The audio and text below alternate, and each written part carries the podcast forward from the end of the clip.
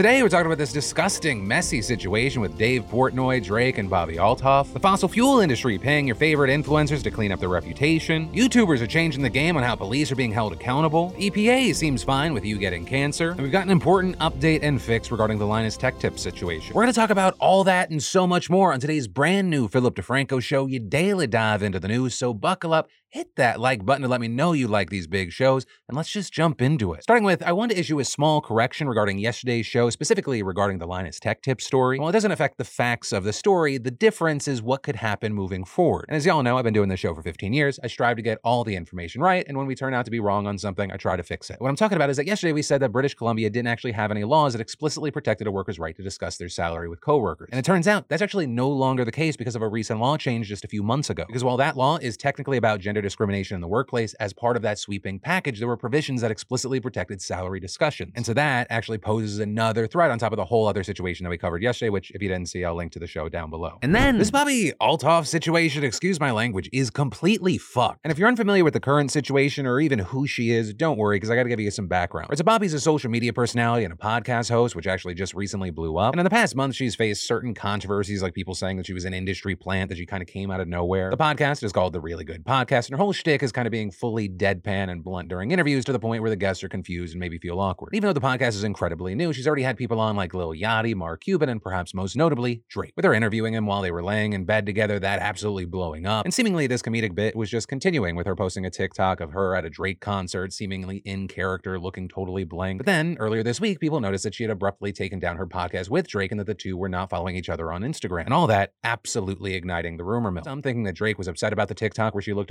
unamused at his show. Others wondering if it was because because while on Dave Portnoy's BFF's podcast, she poked a little fun at Lil Yachty, who's friends with Drake. And then you had others saying that she and Drake actually ended up sleeping together and that caused issues in her marriage. And while it's the internet and people were already saying things, one of the biggest spreaders of this rumor ended up being Dave Portnoy's BFF's podcast. Because in a clip posted to TikTok, he mentions the rumor and says he actually contacted Bobbi about it. I DM Bobbi. What? You asked her, did you sleep with Drake and are you getting a divorce? Yeah.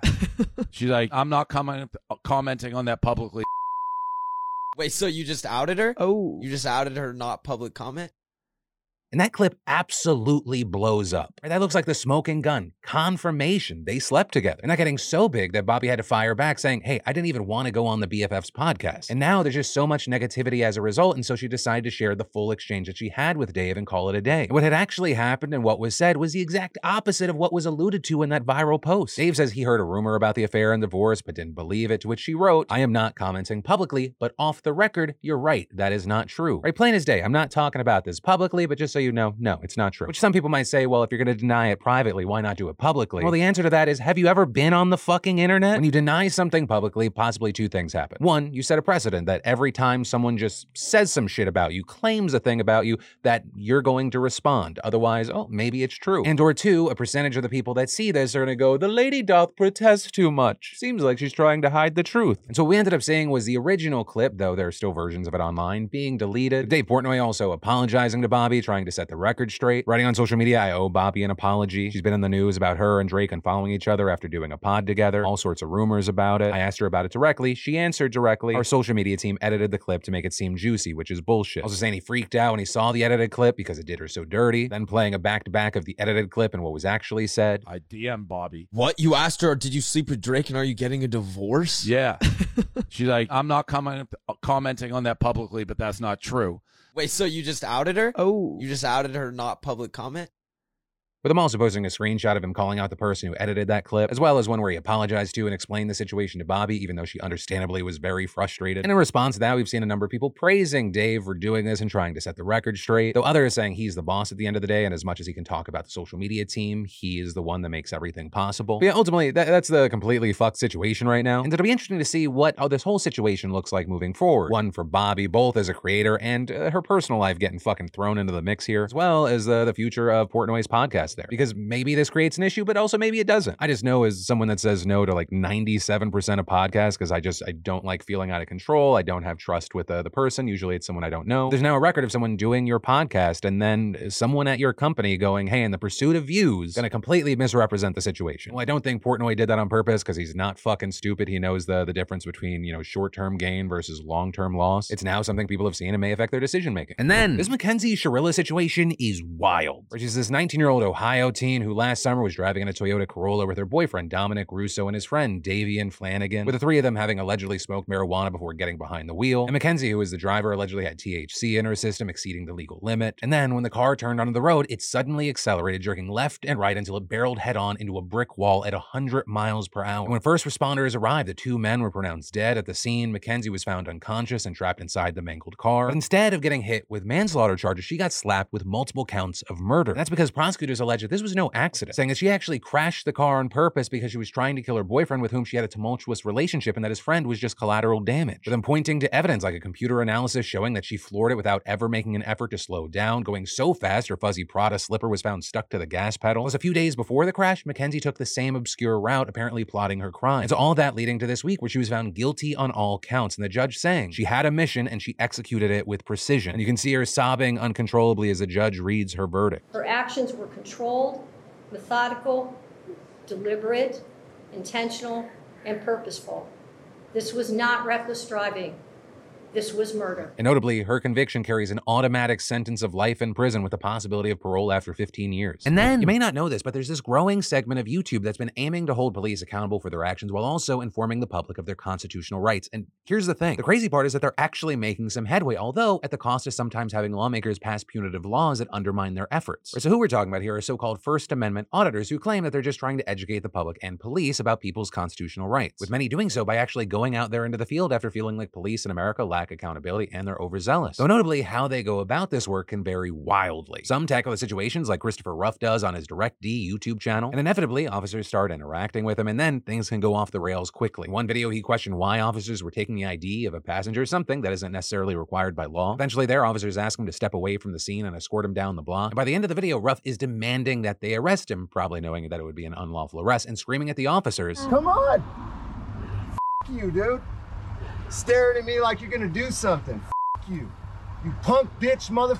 However, not every auditor is so confrontational. In fact, most are usually calm with police and film either random places in public or areas that they know police will stop to question them. Places like in police station lobbies or their parking lots. With one such channel being Sean Paul Reyes' Long Island Audit. Take this video, for example, where he films a Larchmont Village Center from its parking lot with Reyes stating, We are here today to peacefully exercise our First Amendment right to film in public and publicly accessible areas and to ensure that our government officials and public servants respect that right. You see him quickly confronted by a detective asking what he's doing. And from there, it turns into an argument about whether or not Reyes needs to identify himself, whether he can film in the parking lot, and many other niche aspects of the First Amendment. But for auditors, it's those specific issues that are fundamental rights that police should know about but don't. Right? Things like they generally don't need to identify themselves or show ID to police if they stop them without really being able to say what they did wrong, or demanding that they stop filming in public spaces that are generally accessible to the public, such as a police station lobby. Though, I really need to point out, there are a bunch of asterisks to those rules of thumb. Right? While these activities are protected by the First Amendment, the specifics vary from state to state and even city to city. Right? So if you're stopped by an officer while walking down the street for no reason and you're asked to identify yourself, don't say, hey, Philip DeFranco said I didn't have to. Right? There are different places with different specific laws. But with this whole situation, there's the question of, well, how does confronting officers in this manner actually teach them anything? Well, it creates a situation where either a more knowledgeable officer comes along and informs them, hey, they're actually allowed to do this, or the auditor often gets detained or arrested, leading to lawsuits. And then those cases eventually further cement these First Amendment protections. In fact, a recent example of this came out of Texas when Philip Turner was arrested for refusing to identify himself to officers while recording them, with his case eventually going to the Fifth Circuit Court of Appeals, which ruled in his favor. And that case allowed the Fifth Circuit to follow the precedent established by other circuits, that there's a right to record police subject to only reasonable time, place, and manner restrictions. And for the auditors, this is all about far more than just a theoretical right that's protected by the Constitution. It has real world impact. I mean, a massive example of this are the changes we've seen to policing as a fallout of George Floyd's death. It's very likely that the only reason the officers in the case were actually held accountable is because of the clear, verifiable video that we had of the death. And it's not just Floyd. Many other police interactions have been caught on camera by the public, and many more would likely be if police knew that the public was allowed to be there to film. However, a very big thing is there's been pushback to the movement, both from people who support it and those against it. Right within the movement, there's a whole subgenre of channels, some of which are very large, that critique these interactions. Sometimes everyone gets a good grade for a perfectly fine interaction, such as when the police arrive and they let the person who called the police know that the guy filming outside is actually doing so in a perfectly legal way and go away. No issue, everyone's cordial. Though other times, auditors can get a bad grade if they act like Ruff does on occasion and scream profanities profanities at police to try and escalate the situation. So it becomes easy to see why videos where you have people like Ruff legally in the right, still leaving people with a weird taste in their mouth about the movement and viewing auditors as people just trying to get a payout from police overstepping their authority. But the biggest key pushback usually comes from police officers and the lawmakers that support them. Officers claim that the videos are often selectively edited, can spread misinformation about the extent of legal rights, escalate encounters with citizens, and endanger everyone involved. And as for the lawmakers, at least six states have tried to pass laws that limit how much officers can be filmed in public. In Arizona, for example, an alliance of media companies and free press activists challenged a law that made it illegal to film police within an eight foot buffer zone. And actually, laws like that usually get smacked down in federal court as they clearly violate the First Amendment. So what instead you see are other states taking a different approach. In Indiana, for example, they made it illegal to get within 25 feet of police if they're ordered not to approach, and Michigan's attempting to pass a similar law. Louisiana would have also been among them if the governor didn't veto the bill. And police have also taken novel approaches to limiting how much they interact with auditors at traffic stops by putting up massive police tape zones around the stop, making it so that while the auditor can film, it'll be a good distance away. But with all that said, whether you're completely new to this situation or you're you're a consumer of that kind of content, I'd love to know your thoughts here. And then you are not going to want to miss out on this. Once again, the sponsor of today's show and our fantastic partner Ridge has partnered with Hennessey for their summer sweepstakes, which means that you have the opportunity to win a brand new upgraded Hennessey Ford Bronco or $75,000 if you prefer cash. And get this, without spending a dollar, you can enter on their website for the chance to win. Although you do also get one bonus entry for $1 you spend on the site, and custom Hennessey products come with up to a thousand entries. And if you don't already know, Ridge is the must-have wallet with RFID blocking, holding up to 12 cards, and having room for cash. And it comes in 30 colors and styles to choose from. I also don't just promote these suckers, I use them because it's amazing and so handy. And if you're forgetful like me, they also have the option of air tags for those prone to misplace things. They also have their key case, which is sleek, durable, holds up to one to six keys, and takes the jingle out of the keyring experience. So hey, head on over to ridge.com slash DeFranco to get 10% off site-wide and 10 bonus entries at checkout. If you've ever been considering getting a Ridge, now's the best time. And then, I'm not a Texas native, and so maybe I only see the crazy stories about this guy, but are there ever like normal stories about Texas Attorney General Ken Paxton? Because some new abuse of power allegations just dropped, and they are juicy. Because as we've talked about before, Paxton has been suspended from office and is facing an impeachment trial in the state Senate there. And that after a majority of Republicans in the GOP controlled House voted to impeach him on 20 counts, including bribery, abuse of public trust, dereliction of duty, and more. Which actually, if you want to deep dive into those allegations, I made a video, I'll include a link in the description. But for what you need to know about this story today is that many of the allegations against Paxton center around his relationship with Nate Paul. With Paul being an Austin based real estate developer and friend of Paxton's who was charged back in June with eight counts of making false claims to financial institutions. And one of those counts was reportedly tied to Paxton's impeachment allegations. Right? Many of the accusations against Paxton first came out in October of 2020 when seven of his top aides published a letter they had previously sent to his office's HR director, with them accusing him of abusing his office to benefit Paul, among other crimes, and calling on the FBI to investigate, which it did. And that letter is super important because many of the impeachment articles against Paxton involve the claims the staffers made about the numerous ways the AG used his power to protect Paul from an FBI investigation that he was facing in 2020, as well as Paxton's alleged efforts to undermine the whistleblowers and conceal their letter. The articles alleging that in return for all Paxton's assistance, Paul returned the favor by hiring a woman the AG was having an affair with and paying for expensive renovations to his home, which is where the bribery charge comes in. Paxton, for his part, has filed pretrial motions seeking to dismiss all 20 articles of impeachment, arguing that the claims are baseless and accusing the Texas State House of trying to overturn the will of the people. And that because most of the charges against him were actually known to the public before his most recent election year, and they still chose to elect him anyway. But the House impeachment investigators have responded, oh yeah, cool, with them responding to his motions and new filings made public yesterday that provides tons of new evidence detailing the depth of Paxton's relationship with Paul and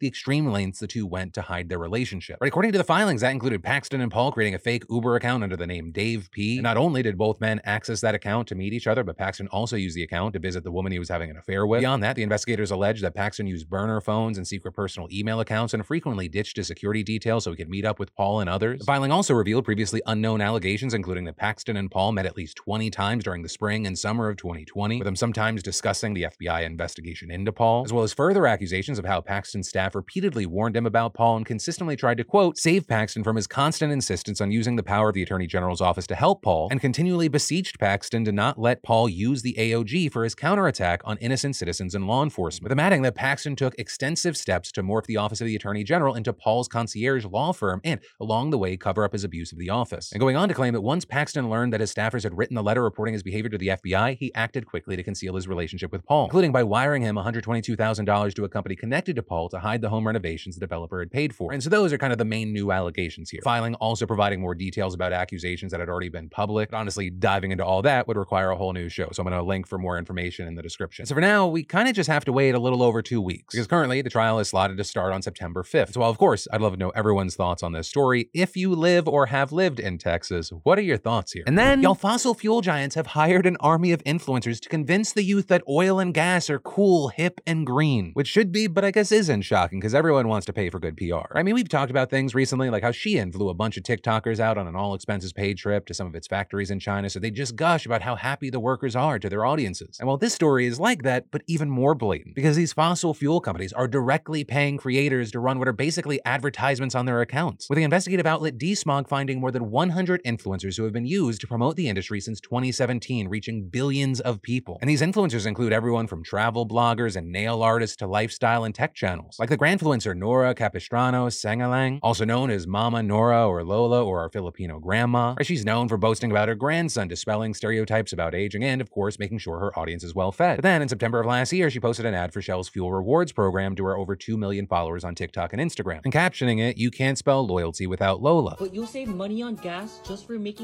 everyday purchases at places like Dunkin'. Dunkin'?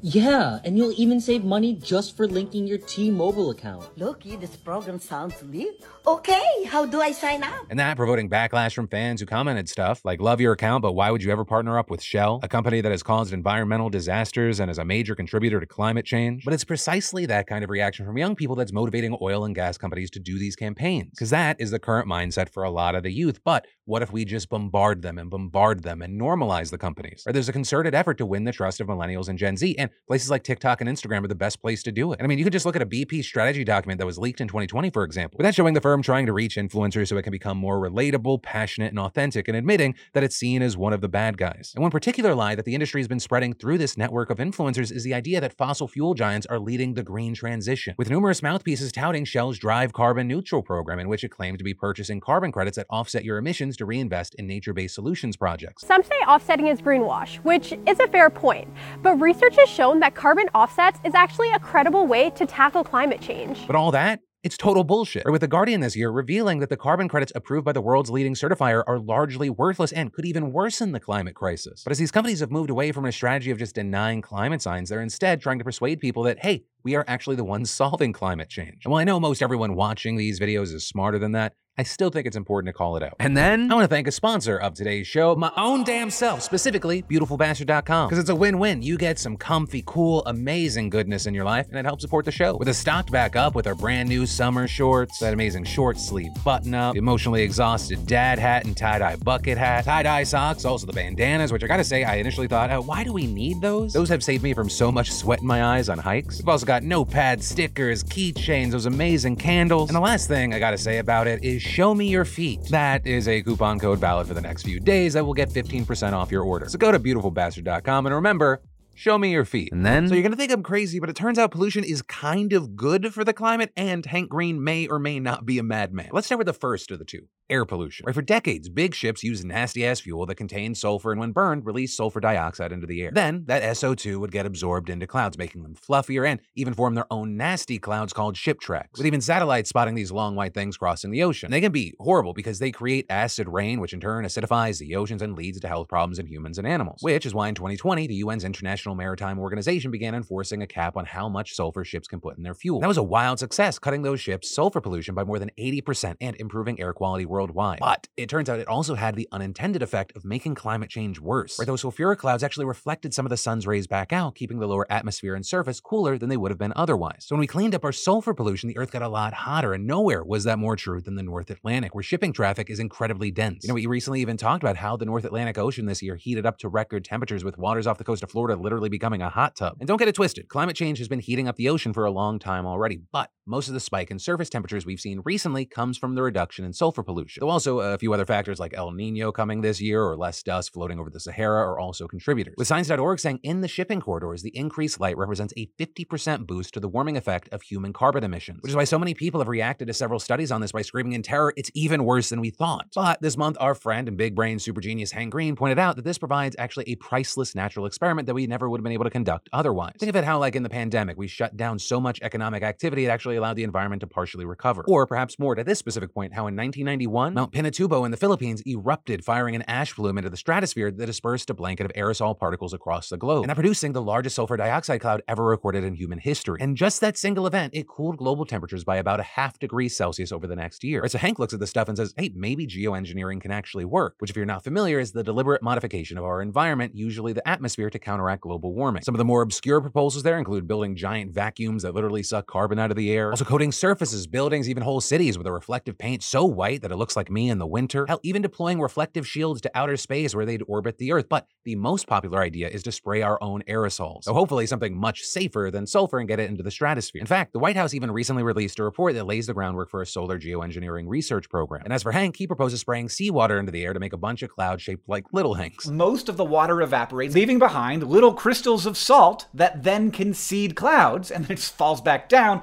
And the ocean's like, yeah, that was the salt that was here in the first place. Instead of saying, should humanity take this giant step forward and begin geoengineering the planet? What we're saying is, should we take a giant step forward and do it instead of accidentally and haphazardly and in the most reckless manner possible? Do it intentionally and carefully. But in spite of Hank's magnificent Einstein sized cranium, the idea is extremely controversial. Though not so much because the scientists don't think that it'll cool the planet. In fact, most agree that it could be effective. Rather, because like any good wonder drug, they fear the side effects may outweigh the benefits. For example, some are concerned it could disrupt rainfall patterns across the globe, thus worsening some of the extreme weather we've already been suffering through because of climate change. Or there could be a temperature drop in one area that could correspond with an increase somewhere else. You also have experts warning that tweaking even one element in a complex interdependent climate system could have effects that we aren't even imagining right now. And those harms could disproportionately fall on certain regions, like poor countries that rely on monsoon season for agriculture, which is one of the many reasons why, on one hand, convincing the rest of the world to get on board with geoengineering could be difficult. And then on the other hand, doing it unilaterally as just one country could piss off a lot of other people because you're changing the whole world. But a key thing here is while you have people arguing about this all in theory, you have some pointing to how little time we actually have left to fix the climate. And with that, arguing that radical crises call for radical solutions, which to that, others counter that even if greenhouse gas emissions drop to zero today, we'd still have to deal with all the accumulated carbon heating up our world. And solar geoengineering does nothing to address that side of the crisis, so they argue that it's not quite as radical as it seems. Plus, critics warn that fossil fuel companies could promote geoengineering as an excuse to keep pumping out CO2. It Worries that they'll take this and tell everyone, hey, we don't need to decarbonize anymore because we can just shield the earth from the sun, which is part of the reason many experts are even scared to research this topic because they fear as soon as the technology becomes possible, someone will use it. Or like we've seen with pretty much every technology that's ever existed, there's a good way to use stuff and then there's a bad way to use stuff. Although bad is subjective, so we'll say there's a good way and then there's uh, alternative ways that have less than ideal outcomes, depending on the viewer. But the fact remains, we have gotten a lot of information that happened in the real world. It's outside of the labs, it's outside of simulation. And so the question remains, what are we going to do with that information? And then the EPA is just going to 100% let you get cancer. That is the takeaway from a shocking new report on the agency's Renewable Fuel Standard Program. Because this program was created back in the 2000s and it was meant to streamline the approval process for new biofuels and waste-based fuels derived from plastics, and touting them as a green alternative to those made from oil and gas. And with this, to make sure these new fuels weren't hazardous, which for cancer usually means the lifetime risk for an air pollutant is no higher than one in a million, the EPA studies their chemical composition and produces a consent order, a legally binding document that outlines risks to human health or the environment. And actually, earlier this year, we got a consent order for a Chevron refinery in Mississippi to produce a dozen plastic based fuels that present serious health risks, with those including developmental problems in children, cancer and harm to the nervous system, reproductive system, liver, kidney, blood, and spleen. And the highest noted risk coming from a jet fuel that was expected to give cancer to one out of four people exposed to its air pollution over a lifetime, which I mean is already bad enough, but what was not included in the final report was an even scarier estimate from the underlying risk assessment that ProPublica got through a Freedom of Information Act request. Right? Using the EPA's figures, the outlet calculated the lifetime cancer risk from breathing air pollution that comes from a boat engine burning the fuel. And somehow the numbers came out to 1.3 in 1, meaning every single person exposed to it over the course of a full lifetime is expected to get cancer. That is literally a million times higher than what the agency usually considers acceptable for new chemicals and six times worse than the risk of lung cancer from a lifetime of smoking, which is why you have a scientist who worked at the EPA for 30 years saying when she first saw the 1 in 4 figure, she thought it was a typo. And then when she saw the 1.3 in 1 figure, she was left struggling for words. Telling ProPublica, I had never seen a 1 in 4 risk before this, let alone a 1.3 in 1. This is ridiculously high. But that's not the only finding that was conspicuously omitted from the consent order, right? Also, for every 100 people who just ate fish raised in water contaminated with that same product over a lifetime, seven would be expected to develop cancer. Yet despite all of this, the EPA mandated no protections except requiring workers to wear gloves, as opposed to, you know, requiring companies to reduce or monitor their emissions or restrict the use of the fuel or just ban it altogether. When asked about the discrepancies between the risk assessment and the consent order, the agency chalked it up to a mistake, saying the consent order attributed the 1 in 4 number to air pollution from smokestacks, but it actually meant boats and planes using the fuel. But also, the agency never mentioned this to ProPublica or The Guardian in the several email exchanges that they had. And it also defended what it previously had called a mistake and saying that the risks were overstated because the assessment used conservative assumptions in its modeling. Right? Scientists assume, for instance, that every plane at an airport would be idling on a runway burning an entire tank of fuel. The cancer causing components would be present in the exhaust, and that residents nearby would breathe that exhaust every day over their lifetime. So the messiness of everything raises the question of, well, okay, what would the risks be under more realistic assumptions? And to that, the agency has not provided an answer. And so Mississippi residents, environmental groups, and politicians are now putting pressure on it to keep people safe. But all of this coming as the EPA Inspector General is also investigating the new Chemicals Division for alleged corruption and industry influence, with four whistleblowers telling The Intercept that on several occasions, information about hazards was deleted from agency assessments without informing or seeking the consent of the scientists who authored them, with all of them describing a culture of fear inside the division where supervisors pressure scientists to downplay risks. One toxicologist recalling an argument he had with a science advisor trying to get him to remove hazards from a chemical assessment, saying at one point he was shouting at me to change it. He basically was siding with the company, shouting at me that the company went ape shit when they saw this document. That scientist refusing to budge, and then several months later, he was assigned to a different office. Then, in another example, rats exposed to a single dose of a chemical became lethargic, lost weight, had trouble moving, or even died. So a scientist flagged this in her assessment, but then, remembering the reaction from her supervisor explaining, she kept asking me, Look at the data, look at the data, look at it again, tell me what you see. I knew she wanted me to make the hazards go away, and she even said that,